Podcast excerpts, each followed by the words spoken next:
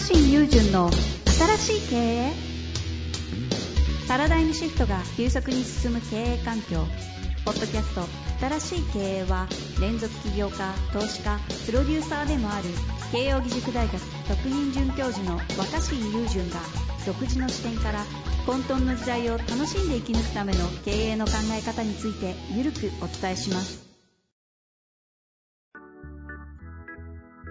こんにちは、遠藤和樹です。若新友人の新しい経営。若新さんよろしくお願いします。はい、お願いします。さあ、今日も行きたいと思いますが、最近なんかありますか？最近。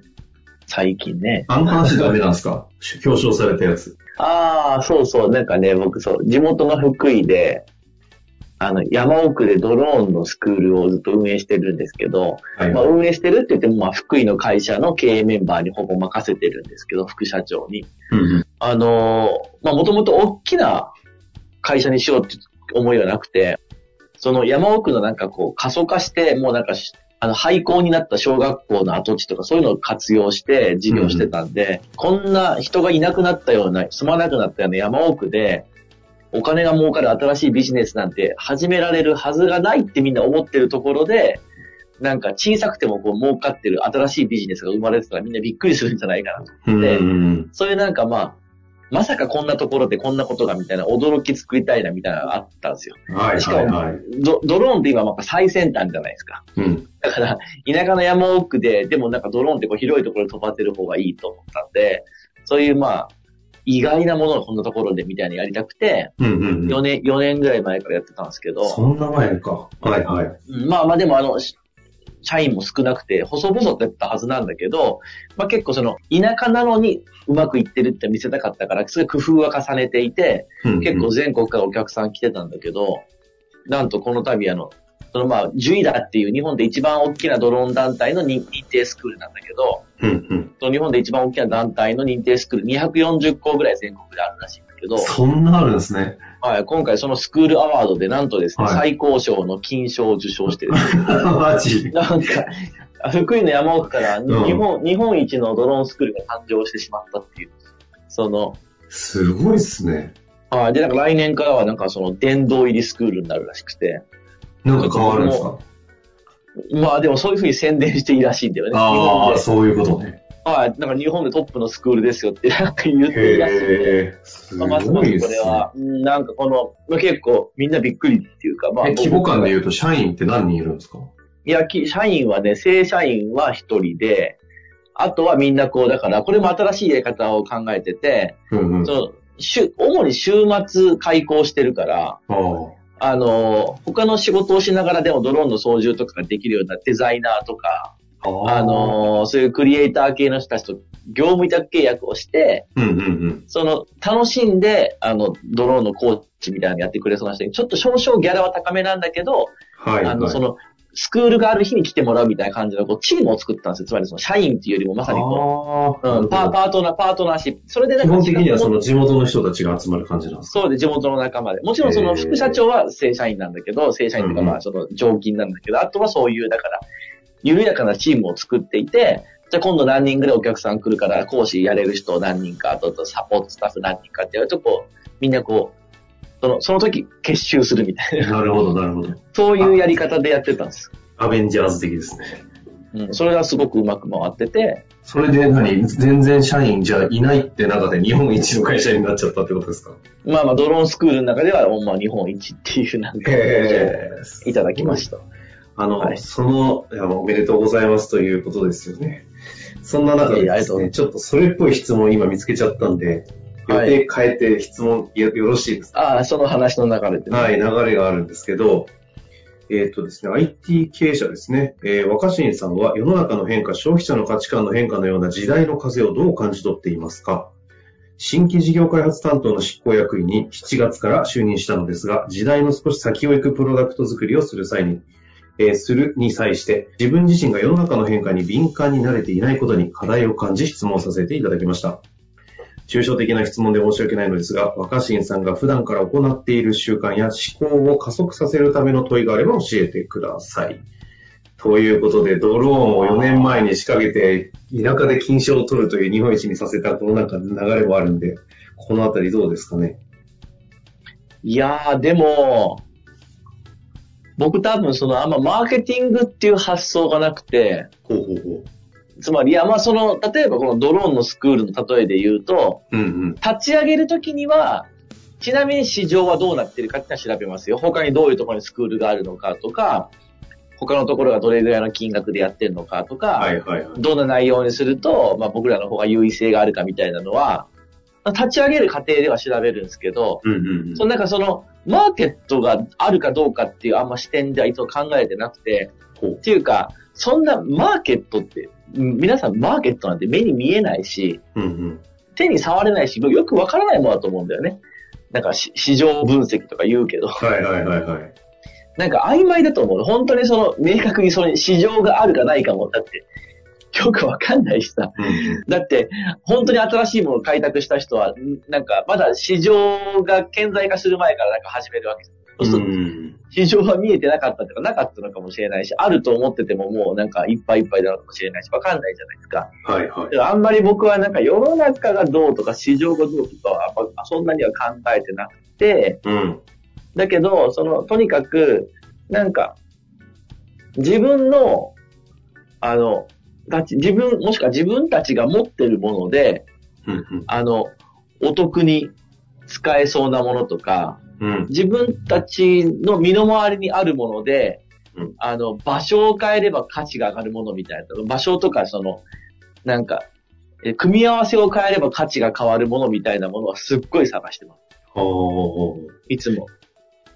ドローンのスクールの場合も、う。うん。まあ地元に帰り始めて、こう地元のいろんなネットワークができて、はいはい。ちょうどなんかその、えっ、と、地元のホテルの経営者と仲良くなった頃だったんだよね。うんで、なんかそういういろんな施設が余ってるよみたいな話を耳に入れてたので、はいはいはい。その流れでたまたまドローンのスクール最近ちょっと出てきて、こう、まだ福井とかないっすよって話をたまたまもらったんだけど、うん。その時にそのなんか、なんか新しいなんかこう、マーケットはないかって言ってこうドローンに行き着いたんじゃなくて、どっちかっていうとまあそもそもその福井にこう余った施設とか広い土地がいっぱいあるなっていうのが前提に、そ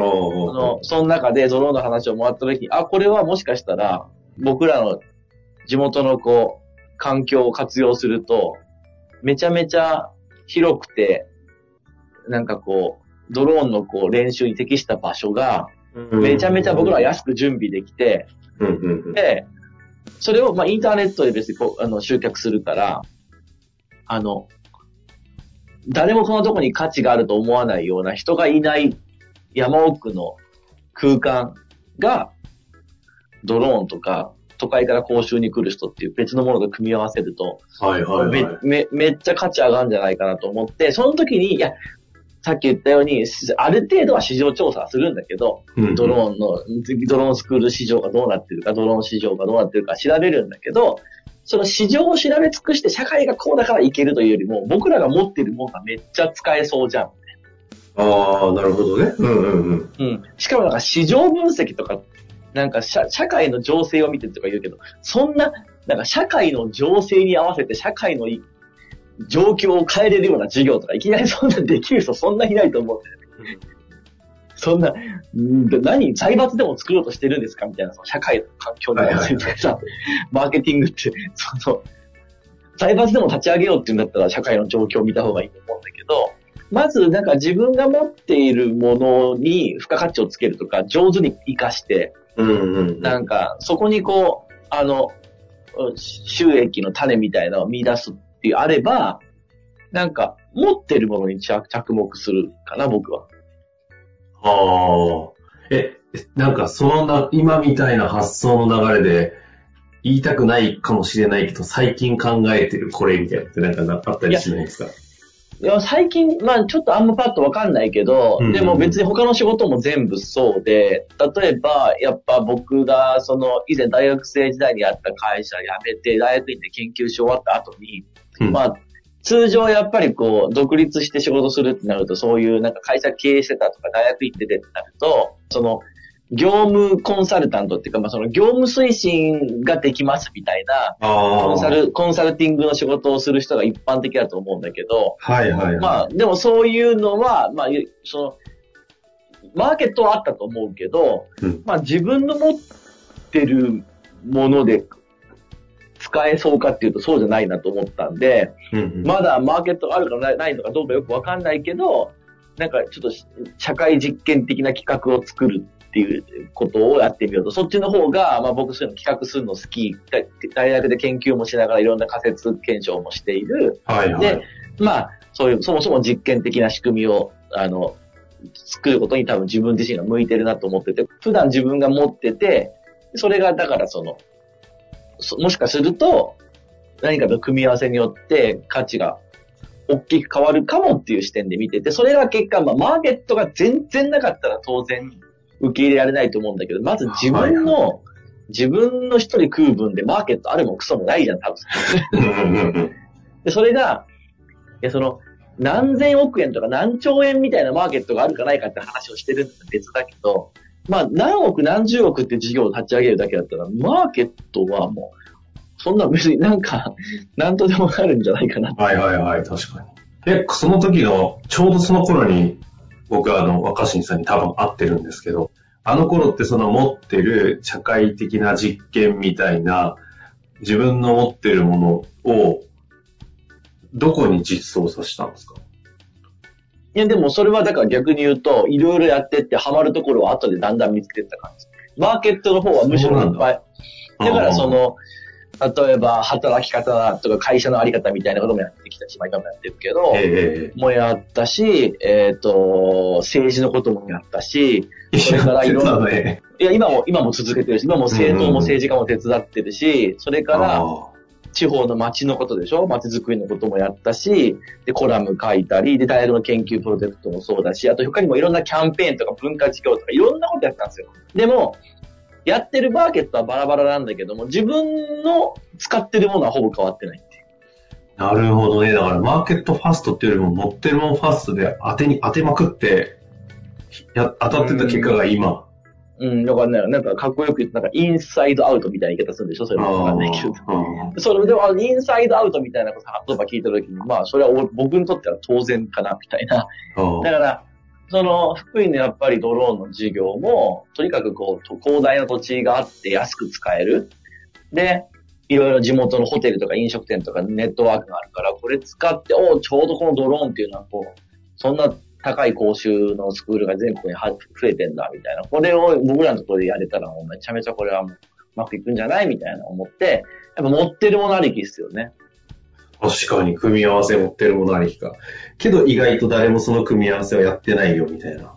うん。だし、なんかその、ローカルビジネスみたいなものも注目されてるけど、うんなんか僕一個ずれてると思うのは、ローカルビジネスっていうマーケットがあるかないかっていう視点がそもそもおかしいと思ってて、はい。なんか、だからローカルビジネスでなんかローカルでもできるビジネスはあるんだろうかってマーケットを探る。僕らの場合って別にローカルビジネスと言われるか、ローカルビジネスとして成功事例になるかもしれないけど、マーケットはローカルじゃなくて ドローンじゃないですか。はいはい。ドローンの、ドローンのライセンス事業っていうマーケットがたまたますごい大きくなってて、そこにぴったりあったんだけど、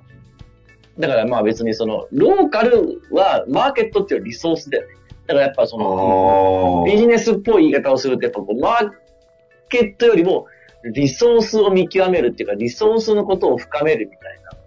はいはい。その使い方的なってことですか？うーん、まあ、てかなんだろう、やっぱ社会より自分に関心があったからね、そのビジネスに関係なく、外より内側っていうか、周りよりインサイドアウトの話になるんですね。うん、周りより自分っていうか、それで福井の地元にこんなんあるしと思ったら、それがちょうどこのアートローンに使えそうみたいな。わ、これはいけるかもと思って、とことんその、安くて広い土地、広いその練習できる環境があるっていうことを、贅沢な土地があるっていうのを売りにして、うん。かつまあ、運営コストも下げれたから値段も安くできて、まあめちゃめちゃお客さん来た。なるほど、そうね。うん聞けば聞くほど真似できなそうっていうぐらいすげえなって感じになってましたけど。そうそう、そうっすか？でもなんか、そんなだって、うんなんか、今ここの辺は何何千億円のマーケットがあってとか、なんかプレゼンで言う人いるじゃないですか。何億、はいはいはい何千、な何百億円、何千億円のマーケット。いや、そのマーケットがあったって、そんなクソでかいマーケットに自分が何かできるから限んないです。マーケットがあれば、なんかそこでビジネスができるなんて考え方は逆に僕からしたら不思議っていうか、うん。むしろこれめちゃめちゃこの無知のリソース使えますって、マーケットはちょっとぐらい作れるんじゃないですかみたいな方が僕としては新しい事業は、まあ始めやすいのかなと僕は思ってますけどね。ああ。うんうん。マーケットよりも何って感じなんですか？いいろいろ言葉いただきましたけど、リソース。いやでもやっぱインサイトアウトでもいや、でもやっぱ自分のリソースじゃないですかね。自分のリソースか。ああ、うんということですね。改めて自分のリソース。若新さん持ってっかんな、企画力と思いますけども、改めて自分のインサイドアウトできる、自分の持っているものを確認するといいのかもしれないですね。ということで今日のあたり一旦終わりたいと思います。若新さん、ありがとうございました。はい、ありがとうございます。本日の番組はいかがでしたか？番組では若新雄純への質問を受け付けております。ウェブ検索で若新雄純と入力し検索結果に出てくるオフィシャルサイト若新ワールドにアクセス。その中のポッドキャストのバナーから質問ホームにご入力ください。